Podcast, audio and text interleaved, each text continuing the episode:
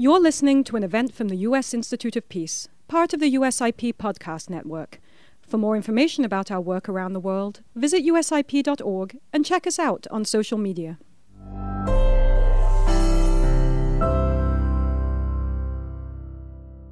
Good morning, everyone. On behalf of the United States Institute of Peace, I'm delighted to welcome you to today's event on the protection of gender and sexual minorities during armed conflict. I'm Dr. Joseph Sany, USIP Vice President, leading the Africa Center and the USIP Justice, Diversity, Equity, and Inclusion initiatives. USIP was founded by the US Congress more than 30 years ago with a mandate to prevent, mitigate, and resolve conflict worldwide. Today's discussion is of particular significance to the Institute's ongoing work and commitment to justice, diversity, equity, inclusion, and accessibility, which constitute the foundation of peacebuilding. This discussion is also of direct relevance to USIP's long-standing work to advance the women peace and security agenda. The women peace and security agenda has at its heart a commitment to safeguarding the security, dignity, and meaningful participation of all persons. Last week, the new United Nations High Commissioner for Human Rights, Volker Turk, expressed in his first press conference deep concern over the unparalleled, I quote, pushback, unquote, on women's rights across the world, as well as the increasingly violent repression of civic leaders and erosion of civic space. The gendered nature of such backlash invariably also means heightened risk for gender and sexual minorities, especially in context of violent conflict. It is therefore particularly timely and important to have a report that gathers and analyzes evidence on the differentiated and disproportionate impact of armed conflict on lesbian, gay, bisexual, trans, and gender diverse persons, as well as the mechanisms and resources available to prevent and address these harms. I am pleased to welcome Mr. Victor Madrigal Borloz, the author of the report to the UN General Assembly that we will be discussing today. Mr. Madrigal Borloz is an independent expert on sexual orientation and gender identity to the UN Human Rights Office of the High Commissioner. He began his three year term as independent expert in January 2018 and is the second appointee to serve in this capacity. Mr. Madrigal Borloz is a Costa Rican jurist currently in residence at Harvard Law School's Human Rights Program as a senior visiting researcher. Prior to this, he served as the Secretary General of the International Rehabilitation Council for Torture Victims. As member of the UN Subcommittee on the Prevention of Torture from 2013 to 2016, he was rapporteur on reprisal and oversaw a draft policy on the torture and ill treatment of LGBTI persons. His career in human rights and international law is extensive and distinguished. It is an honor to have you here with us, Madrigal. The floor is yours, and thank you. Thank you very much. I am delighted, and it's a singular honor to be able to be uh, having this conversation today. And of course, uh, to Joseph Sany uh, and to the United States Institute for Peace, uh, as well as Kathleen, uh, London, and Andrew, my word of thanks for being part of this panel. Um, I'm delighted that we're actually taking the invitation to carry out this uh, conversation forward.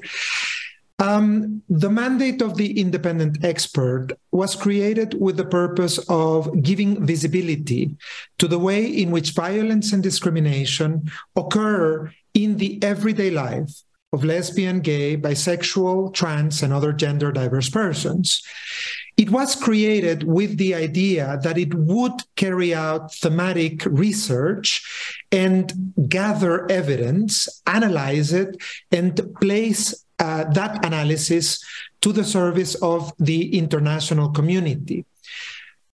The idea is that this research, this conclusion, this analysis forms uh, some form of building blocks, narrative concepts that are used by state and non state actors by. Um, in the construction of their uh, work and their strategies aiming at the eradication of violence and discrimination.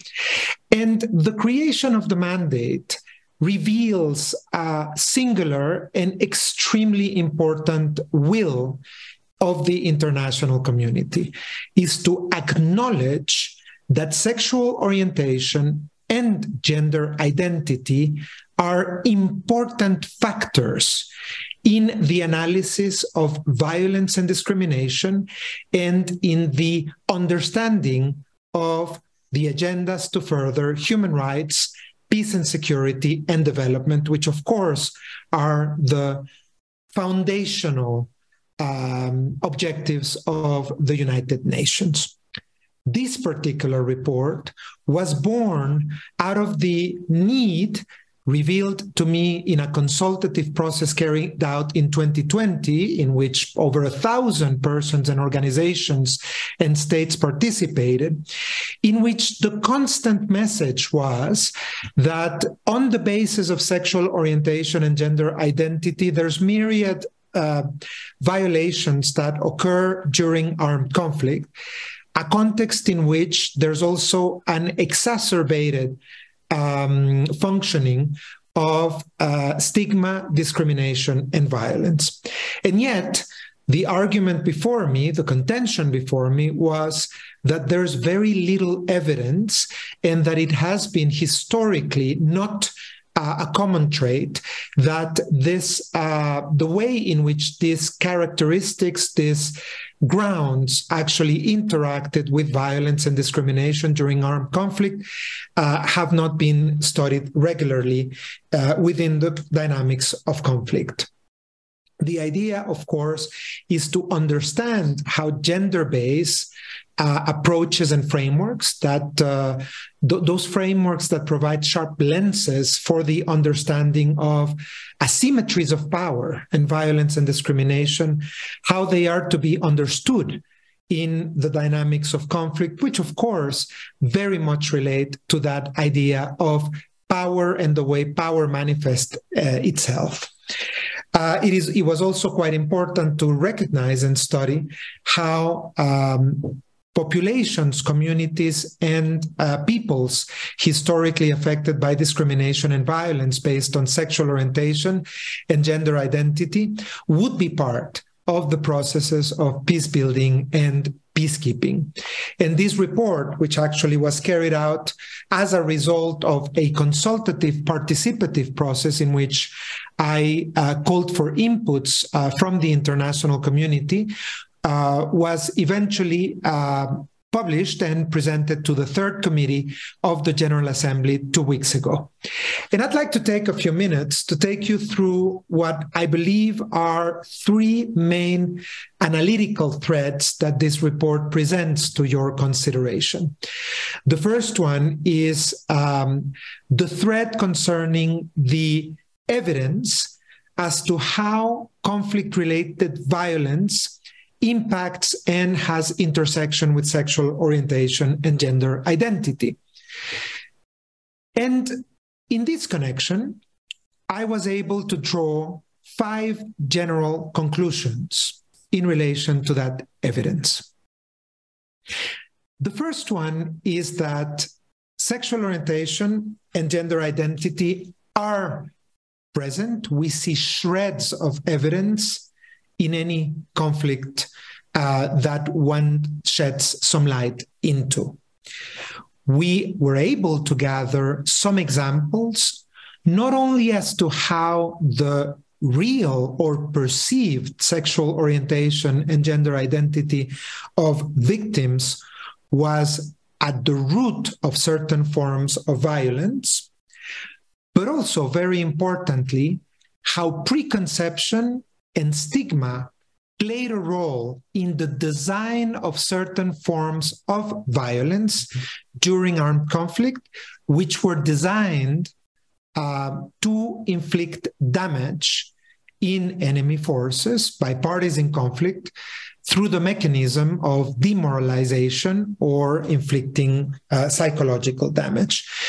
And therefore, the report presents a number of those examples. Uh, I can pick up a few right now, such as the shreds, and I insist these are shreds of evidence coming uh, from the Bosnian War, where allegations including the use of uh, homosexual behaviors uh, and imposing them on uh, persons uh, to the effect of utilizing stigma and discrimination to the purpose of uh, humiliate, uh, expunging uh, genitalia to the purpose of eliminating the feature that is in particular supposed to be definitional as to what the male uh, in a particular context is.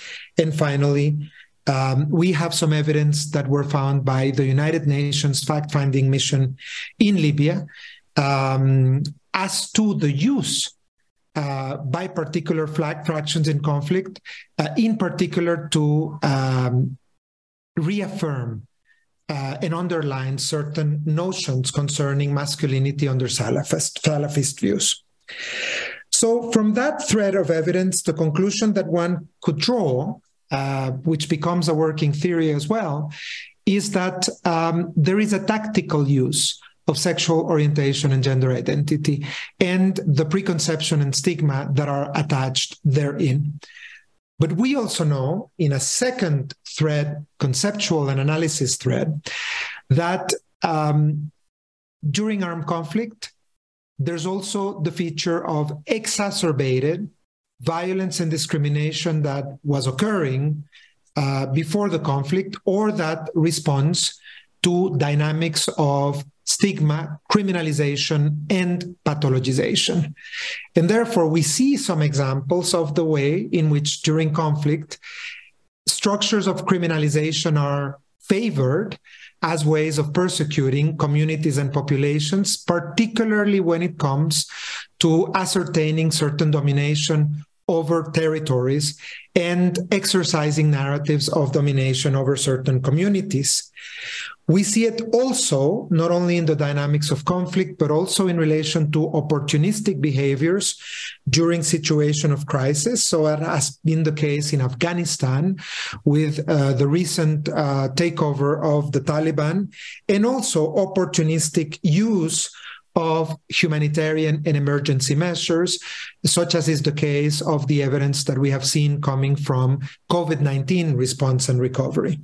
And all of these features, which replicate themselves in armed conflict and human situations of um, humanita- humanitarian situations that ensue, have in common with them uh, this. Um, exacerbation of uh, the situation of inequality um, an extreme inequality in which LGBT persons arrive to armed conflict.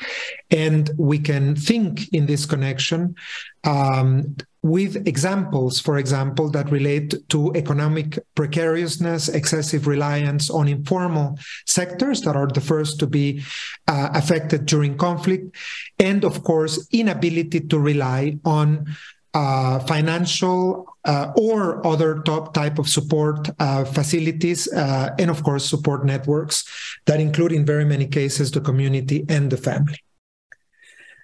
Um, the union of these tactical um, and structural factors also allows uh, for the uh, working theory, which I examine in my report about the strategic use of sexual orientation and gender identity and connected preconception and stigma in relation to um, overarching political uh, and rhetoric um, strategies during conflict.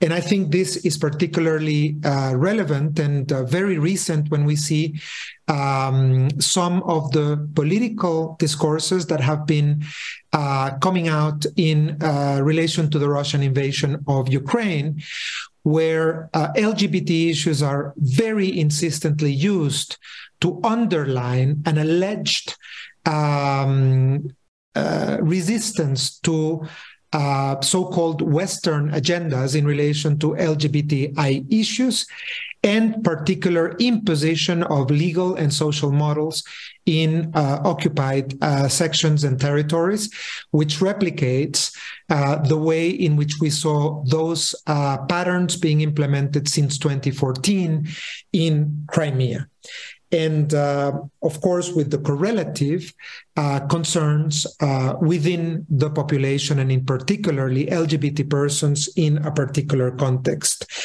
The findings of the independent international mission in myanmar are another example in which in particular the population of trans women and the uh, affectation that they have received of extreme violence and discrimination appears to be not only opportunistic and tactical, but also quite significantly um, um, strategic in its use as ways not only to inflict and enforce certain gender norms, but very importantly, as ways to create certain notions within the population. As a result of these patterns, uh, my report also highlights my concern about the systematic exclusion of LGBT peoples from um, available uh, humanitarian corridors and other type of humanitarian and crisis facilities including very important medical facilities and safe homes. I was horrified to learn from an activist in Ukraine that in the whole territory in which customarily LGBT people are not admitted or expelled from shelters, during uh, this conflict, there has on, there have only been uh, 16 beds dedicated specifically to LGBT persons in a conflict of the magnitude that we know exists. And I think that this will provide you with an idea of that very particular form in which social exclusion impacts then at the receiving end of this type of uh, not only exclusion, but placement in situations of extreme risk. Points four and five relate to some of the conceptual conclusions in my report. The first one relates to a concept that I have called instrumentalization of prejudice, which comes from uh, a series of experiences, um, of field experiences, the most recent of which is the Colombian peace uh, and truth uh, process, and in relation to which a term called violencia por prejuicio, or translated uh, directly violence by prejudice, ha- I've now picked up that term and I have translated it in my report as instrumentalization of prejudice. And I believe it reflects the idea that in armed conflict, we see certain features of the way in which sexual orientation and gender identity are utilized, as I have expressed, strategically and tactically as warring um, techniques uh, to inflict damage in opposing parties uh, and to inflict uh, and uh, create and underline certain gender norms to the purpose of creating legitimacy and sometimes buyout for territorial uh, domination. Um, uh, instrumentalization of prejudice has been um, articulated best, in my view, uh, in the Colombian case, but already one could see uh, indicia of it being uh, expressed by the group of eminent experts in Yemen, by the Truth and Reconciliation uh, Commission in Peru as well. And in all of the cases, it alludes to this use uh, of the symbolic impact of violence, the use of um, structures of um, uh, relation of um, social contexts within the very specific ways in which violence is exercised, and um, the hierarchical and exclusionary purpose of violence itself. The last concept that I ex- that I explore in relation to this line of thinking is that of the very specific catalogs of violence, which can be identified precisely in connection with the context, and which, depending on particular uh, context, will include um, from uh, manifestations of social exclusion to uh, heinous violations.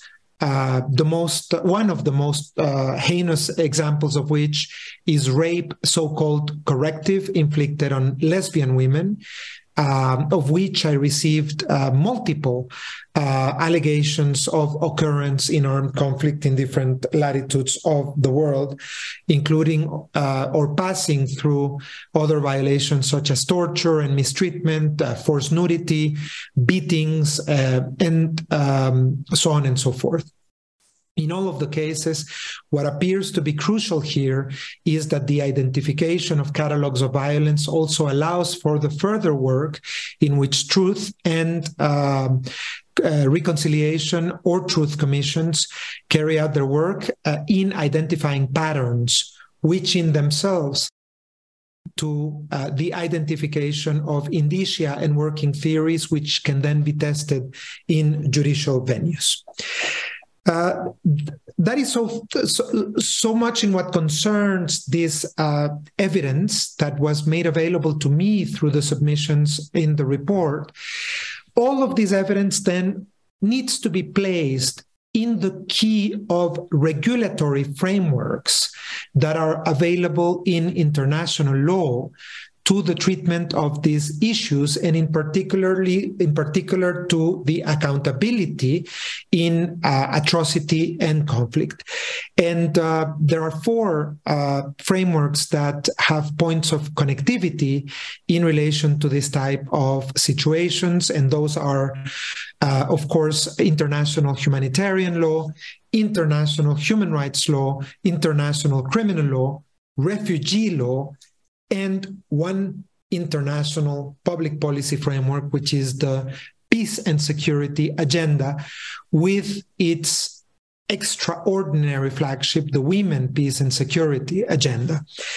And I, in my report, have examined the way in which these frameworks can be seen as competing or excluding each other, or as I conclude, um, based on the robust findings of a number of treaty bodies and independent experts, as well as regional bodies, on the necessary complementarity of these bodies of law, but also very importantly, on the uh, fact that uh, sexual orientation and gender identity have not yet been explored to the full extent that is necessary in frameworks of international humanitarian law, in which, uh, as the Secretary General of the United Nations has explained, uh, sexual orientation and gender identity appear to be blind spots in the, that particular framework. Um, and of course, in international human rights law, where there are a number of instruments, starting, of course, uh, in the visionary work carried out from Vienna and Beijing and the incorporation of gender um, in these frameworks, which is complementary and are complementary in themselves to the work that has been made to advance gender based frameworks in international criminal law, and in particular through the gender policy of uh, the prosecutor of the International Criminal Court, that, as we know, gives context to the application of um, the rather outdated definition uh, and perhaps not so contextualized present in the Rome Statute. Um, the report also goes uh, specifically to an exploration of uh, the peace and security uh, policies and agendas and concludes that the implementation of gender frameworks that are uh, ample and inclusive allow the recognition and dealing with the particular issues that the report has identified. This connects with what is a rather um, heated debate at the moment in international fora, which is the extent and the scope of these gender frameworks, and in relation to which I'm very much hoping that this report will make a further contribution in addition to the reports on gender that have been issued by uh, the report in previous years. Um, the fundamental conclusion there is that this extraordinary agenda that has done so much to place the disproportionate impact on women and girls. Uh, and of course, that already includes lesbian, bisexual, trans women, uh, is also a crucial tool to identify the way in which gender preconception and stigma affects and creates this type of strategic and tactical opportunity that I have um, uh, uh, created evidence and gathered evidence of in my report. Um, I'd like to dedicate uh, a last sentence um, to uh, the important work uh, that is gathered and that has allowed some of this evidence and findings. And it's the work, of course, in peace building and peacekeeping, and that, as we know, is highly contextualized to every political process. Uh, the report includes an inventory of some of the processes in which elements of gender based frameworks and recognition of sexual orientation and gender identity are present and uh, concludes uh, in the observation of the most recent example, which, as we all know, is the Colombian process, uh, in which a gender based approach not only created, in my view, an incredible opportunity for revealing the texture and the nuance in which communities and populations were affected, not least among them women and girls, and lesbian, gay, bisexual, trans, and gender diverse persons therein uh, intersecting or additioning, um, but also created a very significant opportunity to recognize the uh, value of the collective experience of these communities in the peace building effort. Because let us remind ourselves that these communities have very specific mechanisms of resilience and of community uh, based work that can be significant um, uh, contributions to these processes. Um, as we know, the gender based approach in the peace process was one of the most exploited uh, features in the process in the political process that led to uh, the referendum through which the uh, accords were not um, taken forward and yet the current Colombian government, I'm delighted to let you know, uh, declared publicly in a core in a, a, core group event at the United Nations that I had the honor to chair that they are firmly committed to taking forward the agreements uh, with their gender-based approach and uh, all of the commitments of which uh, in relation to which there's several dozen that relate to gender-based frameworks and um, several dozen as well concerning the rights of LGBT persons. This is the um, first foray of my mandate into this uh, extremely specialized, extremely rich area that exists at the intersection of international uh, of, of these all of these frameworks of international law and policy. And i was mentioning uh, in a preparatory session to um, all of our distinguished colleagues in the panel that i meant it to be a conversation starter because i understand that it's a conversation that requires to be placed and taken forward in the political and legal fora at the united nations as I said at the beginning, I wrap up as I began. expressing my delight and the singular honor that is for me to be present in this conversation today. And I thank you so much uh, and will be delighted to take part of the subsequent exchange. Thank you very much. Victor, thank you so much. Uh, Victor Madrigal Borloz, the UN independent expert on sexual orientation and gender identity. We are now going to open it up to our uh, discussants to uh, respond to uh, some of the key factors that Victor has laid out in what he uh, talks about as a hidden debate around uh, gender uh, and sexual minorities. I'm joined here this afternoon by two very, very good colleagues, um, London Bell, who co chairs the executive committee of the U.S. Civil Society Working Group on Women, Peace, and Security. She has been a member of the United Nations Association of the United States of America and the immediate past National Council Secretary. She is also the 2020 African Descent Fellow for the United Nations Office of the High Commissioner for Human Rights and was recently selected uh, to be at the opening session on the newly formed United Nations Permanent Forum for People of African Descent. I will then turn after London offers her immediate response to uh, Andrew Cheatham, my colleague here at the U.S. Institute of Peace, senior expert working in our executive office. He is a lawyer by training, former United Nations official, a long history of success working in international affairs and highly complex and crisis environments, both in the Middle East and in Africa. And we look to both of them for their perspective uh, from their background and expertise. London, uh, the opening uh, comments are to you and then to Andrew. I will note that we will be also accepting uh, questions in the chat room. So we look forward to hearing from all of you as well. London, welcome. Thank you, Kathleen. I want to start out by thank, thanking Dr. Sany um, for his welcoming remarks as well, and Victor, uh, thank you so much. We are truly grateful for your work as the mandate holder and your truly groundbreaking report on protecting LGBT and gender diverse persons during armed conflict. And as a member and of the U.S. Civil Society Working Group on Women, Peace, and Security, I am very heartened by the opportunity today for an open dialogue on the intersectional gender approach to the Women, Peace, and Security framework work.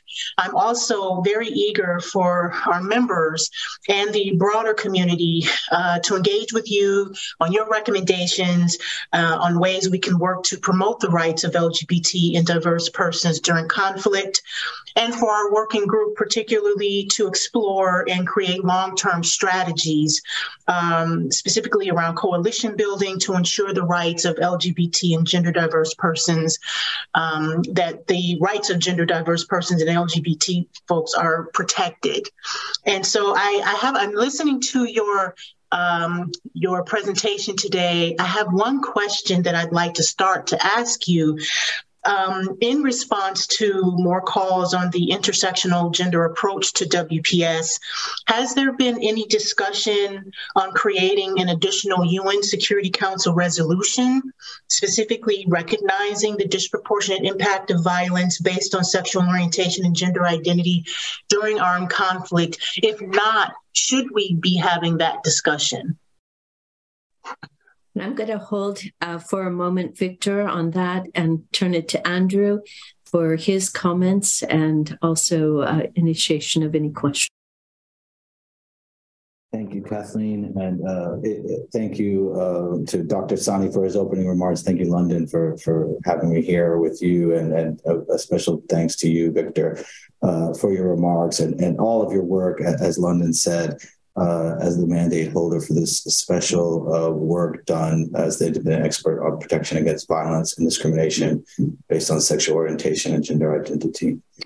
I think you know, the support for your work uh, in the previous uh, High Commissioner was was shown uh, visibly through the, the, the work of the Office of High Commissioner for Human Rights, and and and uh, President Bachelet was was a champion of your work, um, and that's clear. I think with the incoming uh, new High Commissioner, Mr. Volker Turk, referenced by by, by Dr. Sany, I think it presents uh, maybe an opportunity to to have um, uh, a discussion about how um, and because of his his work in the secretariat and his work with UNHCR and other parts of the the organization within the UN, there may be opportunities to discuss in the context of your findings of your report how action can be taken now in partnership with UN entities, but also, of course, the partners on the ground, uh, the civil society organization and the human rights defenders on the ground.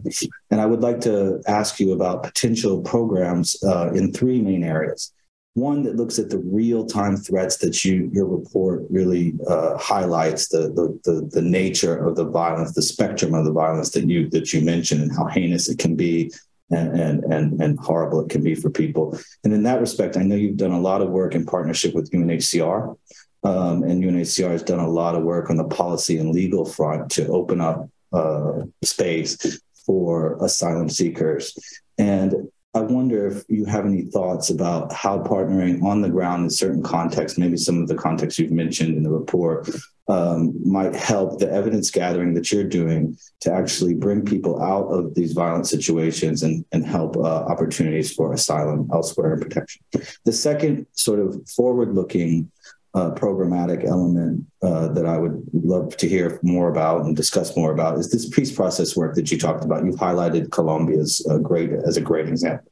I've heard you elsewhere talk about Indonesia and the 2005 peace agreement and how that was an example of how there was not enough thinking and voices from the LGBT and gender uh, diverse communities in the process. So, how do you see partnering with the Secretariat, the Department of Peacekeeping Political Affairs, perhaps maybe UNDP, that's my former uh, entity, in these peace processes? To bring in these voices and actually make them transferable into the the the as you mentioned in the report the transitional arrangements up to and including constitutional arrangements where these protections can be embodied and, and like you said in your remarks so that we can move away from the these structural components of, of violence against uh, LGBT and gender diverse communities. And then thirdly, uh, unfortunately, I, I, think in a lot of cases, despite the the um, innate protections in, in, international human rights law, international humanitarian law, and other legal uh, regimes that you highlight, you've also, of course, highlighted the need for for further explicit development and protections in those legal regimes. Um, but also amidst armed conflict, as we know, especially within non-international armed conflict, where you have de facto non-state actors in an area, we find a special uh, violence against LGBT and gender diverse communities. And unfortunately, in those in those uh, situations, it's hard to enforce international human rights law and international community. So this accountability framework and the evidence gathering that you're talking about is so important. I would like to want to hear what you maybe think about the new work and accountability generally, the broader framework, and you as a great jurist know uh, the the the work that's being done, a lot of it spurred from the work in Ukraine on this network of, of universal jurisdiction and provide and work on in extraterritorial territorial arrangements for a web of accountability supported not only by the ICC and international bodies, but also by uh, domestic courts around the world and how you might think that could play into the, the evidence that you found. So I know that's a lot. We don't have to cover it all today, but uh, I, you just, it's such an important report and I just, it stimulated a lot of thoughts. Thank you very much. Victor, over to you. Thank you very much. And uh, of course, to uh, you, Kathleen, um, but also to London and Andrew for their very uh, insightful uh, remarks and, and, the invitation to elaborate a little bit in relation to, to these issues. Um, I'll take them in uh, succession. Um, London's question related, uh, I think, to that very specific point of entry, which is uh, the United Nations Security Council. And um, on this, I, I'd like to make reference to three um, main threads of information here.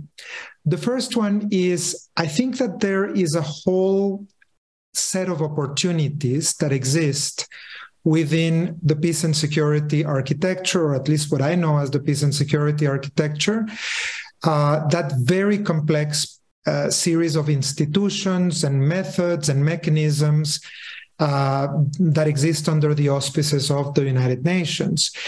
And of course, I see things from my vantage point, that of a United Nations mandate holder. So I imagine that that universe of many opportunities, and I have a little drawing here when I was sparring with one of, of my colleagues the other day about how those opportunities look. And uh, if, if you would look at it, it looks like an extremely messy drawing. And I think that it's not because I'm bad at drawing, it's because actually the system is quite opaque in itself. Um, and, and of course, it, it, it concerns the whole dynamic of the international community, the dynamics within the General Assembly, within actually specialized agendas and public policies, and all of the institutions of the UN family, all of which exist and carry out their programming in situations that may be of conflict, as well as the human rights architecture and the development architecture um, and committees and, and so on and so forth. All of those instances represent opportunities to bring these topics forward.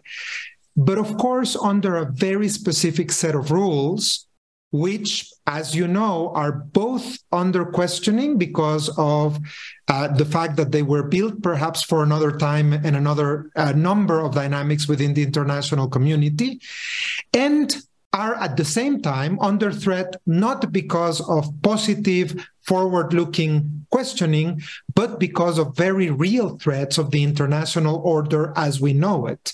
And the insertion of this theme in that architecture exists within the context of this extremely volatile political reality.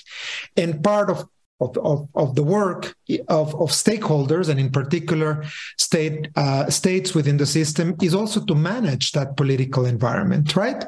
So part of the questions that i have to myself is um, I'm, I'm I, one of the invitations that immediately I think you were thinking about London when, when talking about this was the fact that there has been a number of, you know, one Arria formula at the very least that related to um, uh, focusing on gay men by ISIL, um, uh, which was carried out in 2015.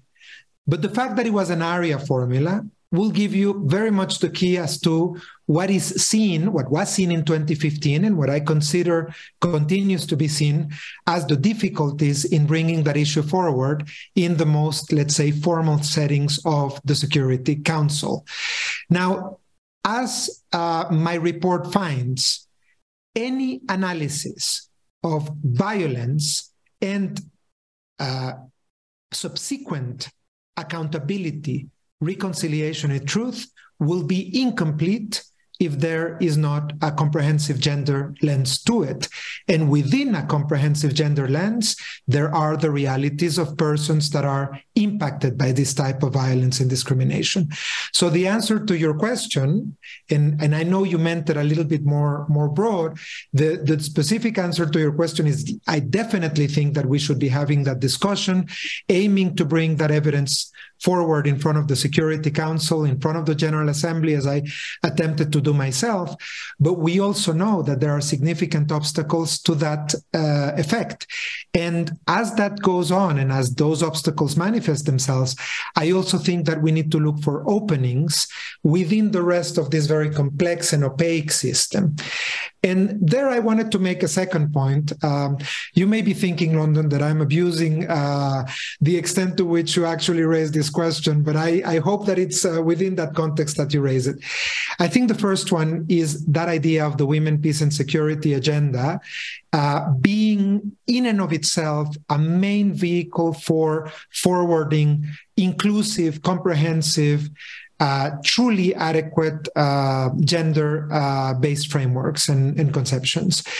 And uh, I think that that can be done without losing the uh, importance uh, an absolutely essential historical context of the placement of women and girls squarely in the center of the political debate, but also acknowledging that there are other existences that are impacted by the very same mechanisms. And because the mechanisms are at the origin, I think that, that there's an importance there.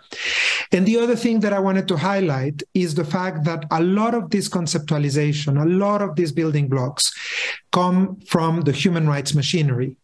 And as uh, you may know, uh, New York-based structures are famously, famously um, resistant in some cases to the permeation, if that word exists in English, to those building blocks in the human rights machinery. So I think part of the work is to ensure that there is a coherence and a complementarity, and that includes very much the receptiveness of the Security Council as a body that understands that human rights based approaches are at the base of sustainable peace building and peacekeeping and security. Uh, in that sense, what we speak about when we talk about a human rights based approach is non discrimination, participation, empowerment, and accountability. That is what what basically constitutes a human rights based approach. And the second that you place it there, I'm sure that those are words that are very familiar to the Security Council.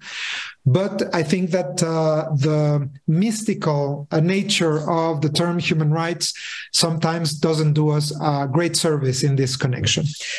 Um, and again, thank you, London, for for so generously allowing me to expand views in relation to this issue. Uh, I look forward to continued work in the in the uh, security and peace agenda. And uh, again, I think that the Security Council should assume its role as uh, bringing together all of those concepts. Um, that allows me to go to the main political actor that actually uh, will have a stake in relation to this, which is, of course, the uh, I think uh, uh, this person is called in the United uh, States uh, media sometimes as the human rights chief uh, of the United Nations, the High Commissioner for Human Rights, and the appointment of Volker Turk, former Undersecretary General for Policy in New York, former Assistant High Commissioner at UNHCR, is um, a very, very welcome development for everybody working uh, against discrimination and violence. And because of his particular knowledge of mechanisms that drive discrimination and violence in relation to sexual orientation and gender identity, uh, a, a most welcome um, addition to this architecture. Um, High Commissioner Turk and I have been working together in uh, an agenda that he announced last 17 of May, which is the overarching United Nations LGBT strategy for inclusion, and which has as purpose replicating the type of very positive experience that he presided of uh, within UNHCR and uh, extended to all of the uh, members of the United Nations family at the political level, and then make it uh, give the means to have it percolate in the programming action of agencies in the United Nations. And as you can imagine, this will include the peace and security architecture, because one of the fundamental elements when you speak with the Peace Building Support Office in New York is you realize how quickly the Peace Building Fund, the Peace Building Commission, the thematic work of the Peace Building Support Office all merge and go to uh, the particular work of United Nations agencies, those that work in the humanitarian field, those that work in crisis, those that work in emergency, but also those that are working in the operations to reestablish, to establish resilience, and uh, so on and so forth. So I think that there's a great, great uh, possibility there. And um, as as you can imagine, Andrew and, and other colleagues in in this conversation. Um, one of the most important experiences that we can draw on is the one created by Directive 9 uh, at the UNHCR, which so effectively brought the specific concerns of lesbian, gay, bisexual, trans, and gender diverse, display, forcefully displaced persons to the forefront of the work of qualifying officers, interviewing officers, political uh, authorities uh, across borders, and within the playbook of UNHCR. I always say to uh, to the High Commissioner for Refugees that one of my most extraordinary uh, experiences when I visit the ground is meeting with the colleagues of UNHCR. They will always have their booklet on General Directive 9 or, or Directive 9 in the in the desk. And I find it to be one of the most extraordinary experiences of mainstreaming uh, the concerns on sexual orientation and gender identity. Andrew, you mentioned quite accurately. I mean, you you ran the gamut of concerns that we need to work together in and I'm very grateful to you uh, for that. Uh, you oxygenate my thinking, which is delightful. You you connected all of that with evidence. And we know that one of the most difficult issues, uh, nobody, nobody will take issue with you, colleagues, if you say, oh, we need to get more evidence, we need to get more data. Um, in New York, uh, that was kind of the, the, the word that came in every meeting that I had for the last three weeks during my appearance to the General Assembly. But the question is, how do you enable the structures to gather evidence? When it comes to sexual orientation and gender identity, how do you gather evidence in the 68 countries that criminalize homosexuality? How do you gather evidence not only because you are in a situation of conceptual self incrimination when you ask people about who they live, what their sexual behavior is, um, how they self identify, and so on and so forth. But also, very importantly, how do you create the trust with the civil society that has the data, has been gathering it for decades, that that data will not be used in a detrimental way.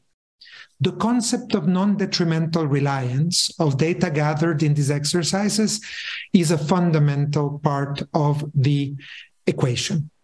And uh, in the process of preparing this report, I uh, listened with great concern to the way in which political volatility, which is exacerbated during conflict, of course, creates opportunities for extraordinary abuse.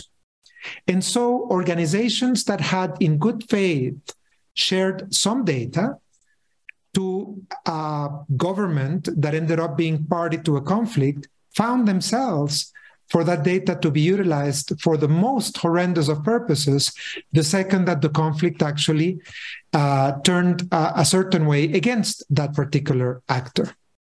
So, non detrimental reliance, the rules for gathering data, the way in which data needs to be preserved and can be then, uh, uh in very many ways, custodied is going to be part of the work. The other part, uh, important in what you mentioned, Andrew, is um, I shared with with some people the other day that uh, when the Ukraine conflict started, one of the things that came to my attention very fast was the difficulties of trans women who had not received recognition of their gender identity to leave the Ukrainian territory as they are entitled to, but they were not able to because their documents did not correspond to their appearance. And we see this over and over again. And as you can imagine, when the conflict is and was ongoing, it was not the moment for me to recommend to the state that a training program be put in place for border guards. I think the government would have very, very um, understandably said that my request was actually not timely or pertinent in that time. This is why it's important to have those structures in place before conflict and emergency happen. This is why it's important to give priority to the way in which people basically have the foundation of their relationship to the state. And this is why, uh, in what you were mentioning about not only the policy level, Andrew, but the implementation and the programming of that policy, we need to have these conditions in place because over and over and over again, we see them replicating and perpetuating exclusion and violations. Um, Kathleen, I know I'm testing your patience, but I promise you, I'm only going to use two more minutes. Um, as I as I imagine that we want to move to another uh, level in the conversation. we have about seven minutes, so. Oh, you're so kind. Uh, and I'm going to, as I have the floor here, as you add to the conversation, um, I would love to hear more about what has been the response of your report at the UN and, and other international actors. Where do you see openings at this point? I'll leave I'll leave three minutes for that, and then I will use four to complete uh, the beginning of this conversation with Andrew, of which I'm delighted, of course. Indonesia is a very good example of how commun- the non-involvement of communities completely extracts the knowledge that they have about the dynamics and where the risks lie. And this relates, of course, to the particular of the agreement that allowed the preponderance of a certain understanding of Sharia in the Aceh province that has uh, led to the most uh, horrendous violations against trans women in the Aceh province, uh, in my view, because uh, there was no participation of these communities in an understanding of what that political compromise meant in practice. Um, but I would also like to underline in relation to this that there is an importance in not only using the knowledge of communities about the factors that create risk, but also very important their knowledge about the particular way in which violations are replicated. One of the constant constant uh, informations that I received is that in conflict, when humanitarian assistance is provided and is delegated to community and religious leaders, there is a great risk that the provision of assistance is going to replicate the way in which discrimination operates at a community level. So, myriad persons came to me and said, My family did not get the family support or food package because when I went to the top of the line, the community leader that was distributing said, Yours is not a real family, and I am not giving you this package because it's meant for families. And you see in a very concrete way how this structure of understanding what a family is is actually manifesting itself in the way people have access to food or have access to hygiene. And I would uh, uh, submit Andrew, that this is the reason of not having consulted the communities. What would be the consequences of delegating a certain type of community or religious leader or not requesting safeguards or providing an understanding of the way that the assistance would have to be provided. And you've alluded to all of these elements uh, in relation to this. Andrew, we're going to need to talk about the network of universal jurisdiction at a later time, but I can assure you, you have uh, conceptually invited me to many, many um, coffee cups of coffee, or maybe even glasses of wine, by just raising this concept of which I do have some uh, views, uh, some of which are very positive as to the possibilities. So let me just leave you with that uh, teaser there so that we can actually uh, take it forward. Uh, and a conversation to which, of course, uh, Dr. Sany and Kathleen and London are also very, very invited. Um, uh, to Kathleen Kuehnast, I would just like to say that uh, the reception of the report has been, uh, I would say that there's three, three key sentences that I would describe uh, for that. The first one is uh, there has been enthusiastic reception of both the political processes within the United Nations. So I'm talking the type of uh, peace building architecture institutionalities, the UN uh, institutions, the, the, the, the UN family members um, as well as, of course, as the processes led by the Secretary General. And in all of those processes, there has been what I would say uh, uh, enthusiastic reception by the placement of this issue in the agenda.